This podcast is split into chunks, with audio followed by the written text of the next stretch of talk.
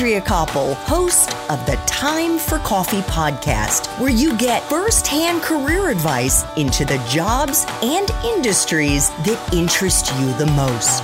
And before we start today's show, I have a quick favor to ask you. If you haven't already, I'd be incredibly grateful if you'd give us a rating and a review on iTunes. And if you're like me, you need to do it now because you'll forget later and because it's the best way to help others who may be in search of career advice to find this free resource. So press pause if you haven't done it and do it right now.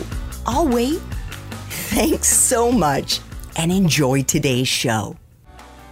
Hey there, Java Junkies. Welcome back to another special mashup episode of T4C.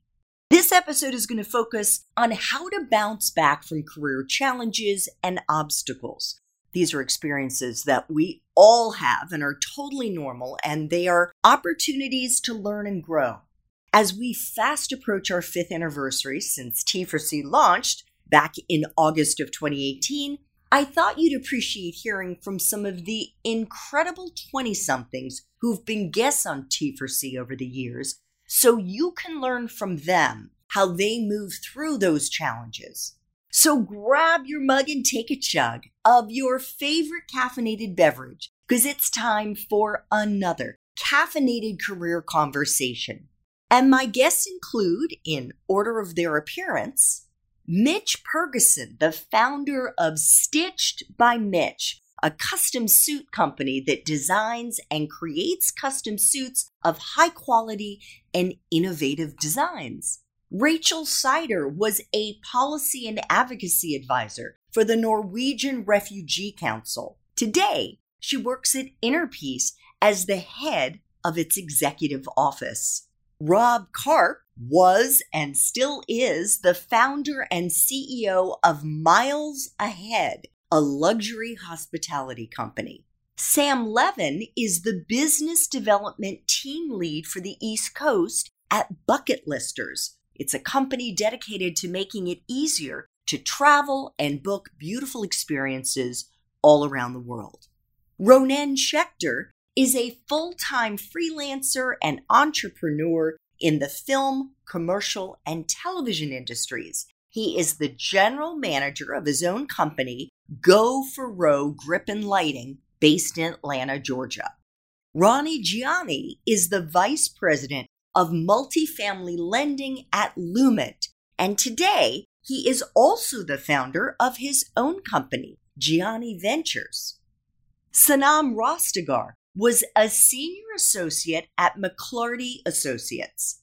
She has since held the position of Deputy State Finance Director for Biden for President in the last election, and today she is a member of the Board of Directors for the Yale Club of Washington, D.C. Serena Tsang was the university relations recruiter for Cox Communications. Today, she is the talent attraction and engagement specialist at Core and Main. It's a company working to create thriving communities through safe and sustainable infrastructure.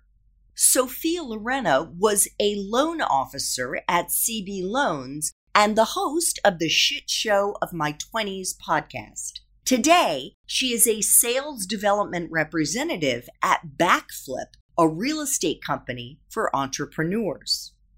Timothy Visos Eli is a co founder and chief product officer at Stride Tech Medical, a startup medical equipment company. And finally, Tyronda Gibson was the Sustainable Communities Pilot Manager at Fannie Mae. Today, she is the Executive Director of Community Reinvestment Strategy at JP Morgan Chase and Company.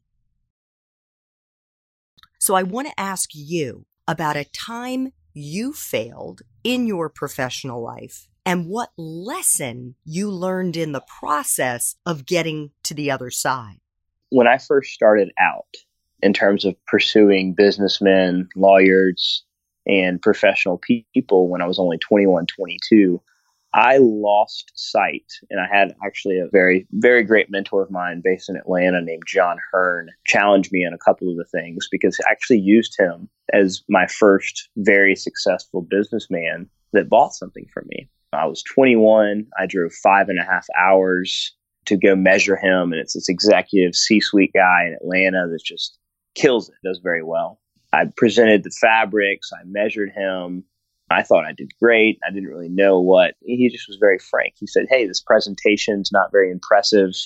I think you should work on this. The communication over the course of the order was not good. Silence breeds negativity in the service world. Remember that. The way that you guys structured the conversation, I felt like I was selling you guys on how to sell me. And so it was a very humbling experience. He's very gracious and it was a pretty cool story. He told me straight up, he said, Hey, I know that you don't have a lot going on right now, but how much do I need to buy so that this trip was worth your while? I just kind of looked at him like, I can't believe he's asking me this. And so I told him, you know, what I was hoping to make from the trip to cover expenses. And he spent almost double that. Uh, he was so gracious. And so that taught me multiple things. One, he challenged me on presentation Two, he challenged me on communication. Three, he challenged me on delivering what I said I offered. And then fourth, that when I hopefully get to a position of his and I have someone else that's in another situation like I was at the time, to teach it as a learning experience, a learning experience and to challenge them, to have a call to action to get better and not just tell them what they were terrible at. And so that was a very, very valuable failing experience for me because it was no doubt a failure. It was an embarrassment.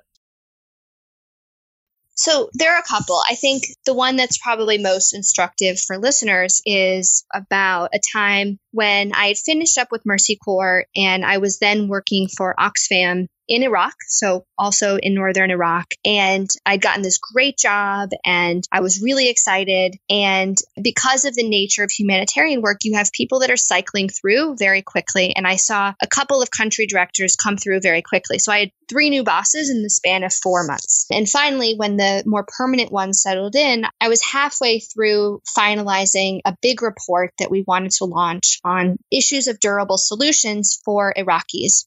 And what I came up against was a lot of opposition by my new manager to the idea, to the fact that we would have a public report. And what I quickly found was that he was not necessarily a great manager. He didn't really understand policy and advocacy very well. And a lot of his opposition was based on misunderstanding and a lack of real induction into what the issues are in the country and why a report like this would be so useful. And what it meant was that it led to large delays in the publication of the report. It led to a lot of rewriting and deliberation over whether it could be public or private. And it meant that when the report finally came out, I didn't have anyone launching it with me. It became a very solitary experience. And I found that the big lesson was that over the course of this process and through much of my early advocacy work with Oxfam there was that I wasn't bringing people with me.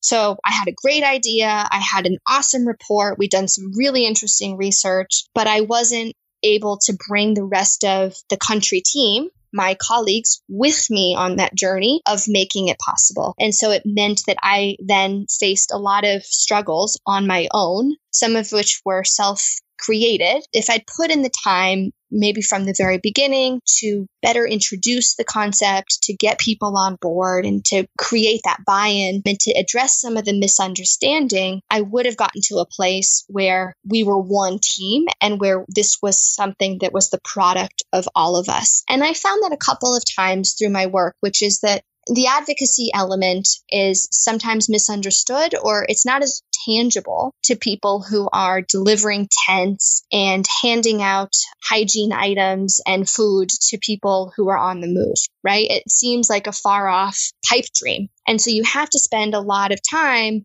educating and working with people and building relationships because you need them right? I needed these team members to either get me information from the field, to proofread and validate some of the information in the report, to go with me to meetings where I was launching the report and engaging with decision makers on some of its contents. And I didn't have them. So it just made the whole process a lot harder. And I think what it means is that, especially if you are in a humanitarian space, you don't want to underestimate what quick turnover means in terms of relationship building and helping get the buy in that you need for the type of work you're doing. If you're doing policy advocacy work, you don't want to underestimate the lack of experience or lack of insight people might have on what you do and your function and how you might be able to add value to what they're doing. And that requires a lot of investment. And I think the bigger lesson is just don't go it alone whether you're the only one on the team that has a certain function or not, you need the rest of the team to get you where you want to end up, even if it doesn't seem like it on the onset, or even if you think you can do it yourself. And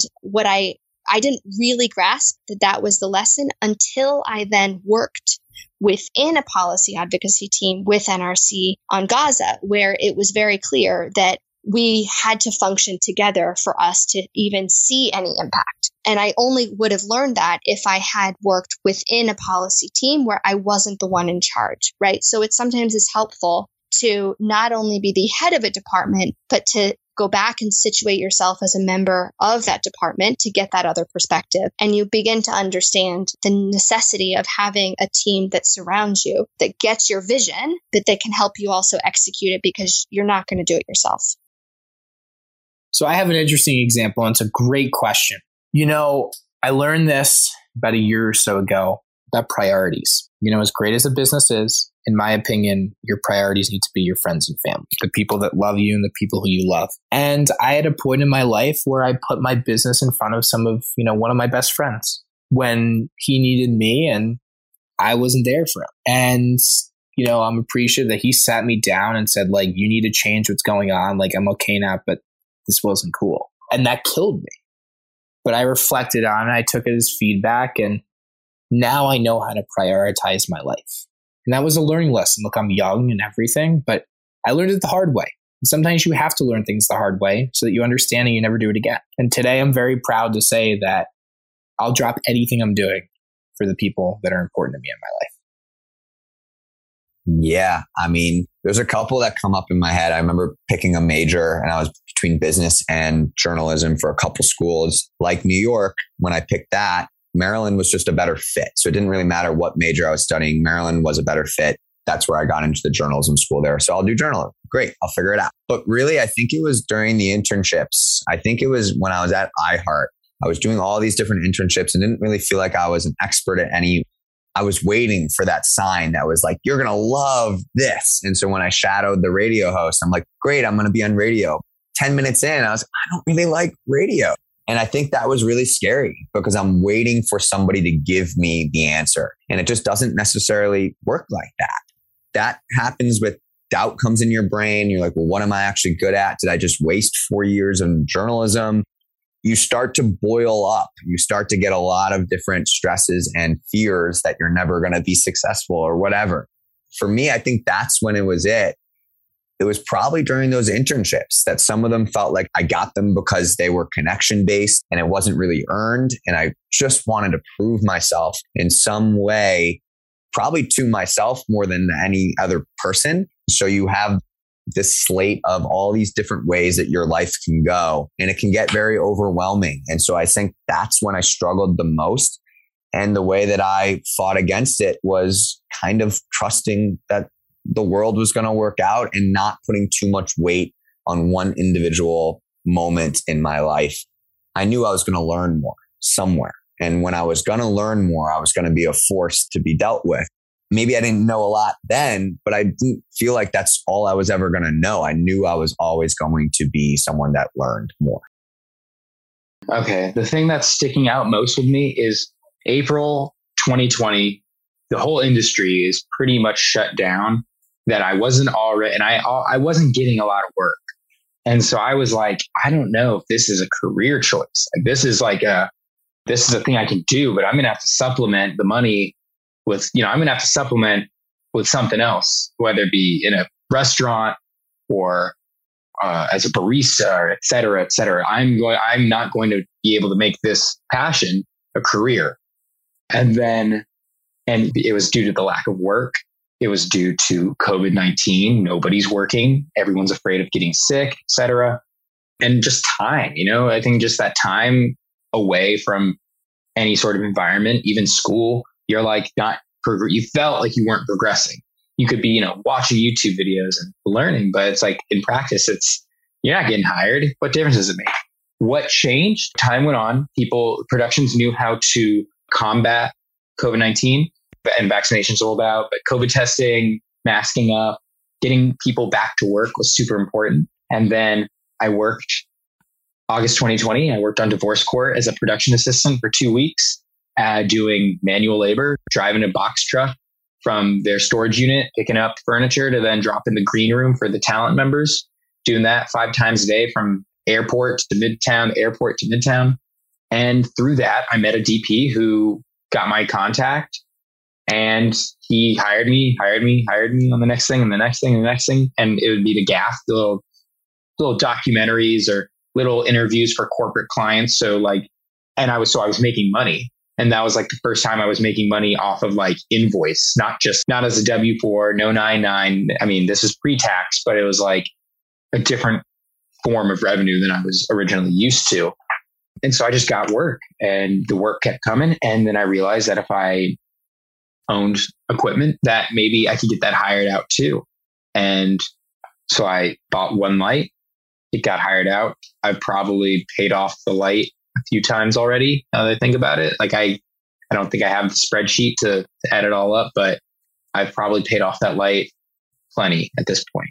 And so it was just investing in myself is what helped, whether it be by, you know, doing those YouTube videos that maybe or may not had an immediate effect and getting more confidence, knowing how to communicate on set with the folks who hired me, like what kind of light they want, and just having a general more confidence. I mean, the more confidence really kicks it. Yeah, having more confidence on set just really kicks in because it's like one of those things that you don't even know that you're like, I hate to say the word suffer, but you don't even know you're suffering from. It also but, sounds to me, though, Ronen, that it was a case of you not throwing in the towel. Yeah, I guess in a in a in not a giving up. Yeah, because I I suppose the la- the the opposite. If I had when I thought as hard as it was, I was like, I don't know if this is going to be a career choice. I think I still had a little bit of time before the final big decision, um, Mac, an ultimate decision needed to be made. But no, I didn't give up. I didn't throw in the towel. I didn't change majors and go back to school because I did know while I was in school, I'm like, okay, if I want to work on set, I knew I didn't need a degree. But there's all these other things that can happen while you're in school, people you can meet, seminars you can attend that are could be important at the end of the day when you actually think about it. But no, I did not give up. And I'm grateful for that. Yeah, I, and this might be a little morbid, but I don't know what other job I'm qualified for, if not for one on set. I can't work in an office. I don't think I have, I, I don't know any softwares that would allow me to do such. The setting of an office is not where I want to be. I like having my office or my work location be somewhere different every time. Oh, I'm in downtown. I'm in midtown. I'm in rural South Georgia. Oh, I get to cross the state line for work. That's kind of cool. Like, I hope they're paying a per diem so I can eat on the on the road. But like, that's another conversation. So, alternatively, there's just so many other things that could have been done, but I I don't have a passion for that. And I'm really lucky to say that like I am passionate about 99% of the work that I do on a day to day basis or even like when I look back at a year and all the gigs I did, even if they weren't fun, it's like, well, it beats sitting in an office for me. So I can, with that, I can touch on outside of my day job over the past 10 years. I started a couple small businesses that have really transformed a lot of different things, uh, my skill set, my experiences. And that is that about 10 years ago, a little bit over 10, I started opening up small convenience stores for small business operators where I basically help them through the application process through five to six different government municipalities. And then I helped family members do it as well. And I literally think I failed at 70 plus applications before I got an actual approval. And I remember after failing at maybe 40 to 50 applications, I was so discouraged. I was so beat up. I was so annoyed until one day a light bulb went off and I said, you know, what I learned that didn't work in those 40, 50, 60 applications thus far is knowledge that is now gold going forward. Should I pursue this business for myself, for my family, and for others? And I started writing down and jotting down each failure notice I received, what the reasoning was. And that became my bank of knowledge that I was planning on cashing in on in the future. And I did in some way, shape, or form. I've either been a seed investor or partner or advisor or representative for maybe, I don't know, 20 to 30 to 50 locations now, of which 12 I've played a key role in now that are all located across Manhattan, Queens, and Brooklyn. And what was the big takeaway, the lesson? The lesson was that I wasn't failing. I was learning. It wasn't working yet. Those were the lessons. As you mentioned, I'm only just past the two year mark in my professional career. And there have certainly been some challenging moments in any job, but I think I've been so grateful that I have really had an overall positive experience. I would say one instance where I was, I think, struggling personally and professionally was this past May. I was planning, as I mentioned, this 20th anniversary party. It was for over 300 guests, the 20th anniversary of our firm. So a lot of pressure to make sure it was special and, and perfect for our firm and for our leadership. And then at the same time, I was hiring for my replacement. I was doing my normal day to day job as Nelson's assistant and I was already starting my new responsibilities as senior associate. So I was slowly losing my mind. it was a really challenging time in my position, but I found it to be very rewarding. And I was lucky that everything ended up working out in a really great way. So I'm really proud of how I worked through all of that. But I found myself getting overly stressed and overly anxious. And I think that's a lot of pressure that I put on myself that wasn't even coming from my boss or anyone else. So I think that my biggest lesson from that was being able to take a step back, realize that probably things will only get harder from this stage in my career, and knowing how to manage that. And I that's my advice to to anyone out there earlier in their career or still in school. Don't put that unnecessary stress on yourself. Just think about okay, how can I break this down? How can I accomplish these tasks and how can I succeed in them? It's not always that easy, but being able to remove yourself from the situation just for a moment and have that time of calm to think about how to get things done, I think is very important. I would say one of the most difficult parts of my college experience for me was when I was looking for that full time position. And this was during my last semester of college. And the process was honestly a lot harder than I expected it to be. You know, nobody tells you that at the end of college, you're going to go through six months or more of recruitment season in order to find a job. And even at that point, even if you graduate with a bachelor's degree, you might not necessarily have a job ready to go lined up. You know, everyone goes into college expecting that they'll get a job right away afterwards. So it was a depressing experience for me applying to a lot of positions, but not getting a lot of interviews. But at the end of the day, when I did finally land that offer, it's just allowed me to you know experience so much more gratitude for being able to land that position and not take it for granted I think I was definitely struggling at the beginning because when at the beginning, when I was trying to get into different training programs, I was 19 at the time. I was going to all these different interviews. I was thinking the interviews were going well. And then I actually had an interview where someone asked me my age during the interview. And after they asked me my age, I could tell like his entire energy shifted, like his face shifted, everything shifted. And I could tell I didn't get the job like in that moment. And it was really hard at the beginning because I feel like people were looking at the outside and they were looking at what age I was and they were looking at all these external things, but I feel like they weren't taking the time to kind of look beyond that. So I feel like the beginning was really hard.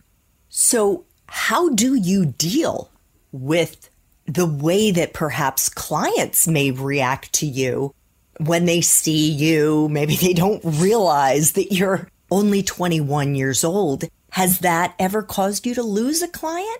That actually, believe it or not, that's never caused me to lose a client because most of the things that I do are over the phone. So people usually don't see my face. It's usually not face to face, it's usually over the phone. And so I actually never, I think another reason why it's never affected me too is because I never accepted that story. I never accepted my age was going to be the reason why I couldn't get things or my age was going to be the reason why I couldn't get opportunities or clients or anything like that. I never accepted that belief. So I think that's another reason why it's never affected me is because I never thought that way about it. But I think maybe if I had accepted that belief and maybe I had kind of took on that way of thinking, I think it probably would have. So, what do you think the takeaway lesson is for you from that whole experience of trying to get that first opportunity and just struggling through it?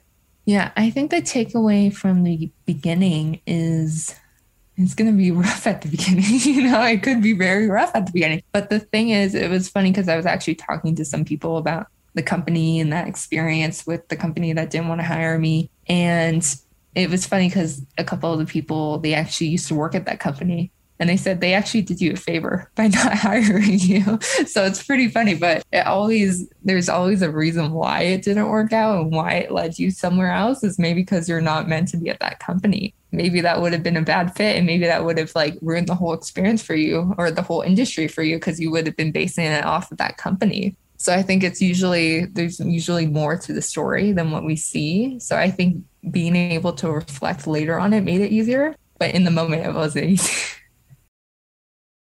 I think I have a few I could touch on. The first one I'll give was during my first internship. I was an intern, which is one of the largest electronic distribution companies, uh, Fortune 100 company or something like that. And I was working at their headquarters on their engineering teams. And I thought, you know, this was before I got an engineering plus, before I got an entrepreneurship. And so I thought I was going to be a corporate engineer and make lots of money doing that. And the expect, I, I just didn't fit in, I guess, corporate kind of mindset. You know, okay, like there's plenty of people, I have lots of friends who are in that environment and it's great for them and it's fitting for them. But just what they were asking of me, I wasn't quite sure if I was willing to put in that much work for a big corporation and you know they're asking for you know 60 hours a week working weekends working long hours but then not reporting that properly and kind of overworking the interns a lot so that, that's typical in the engineering world unfortunately and i would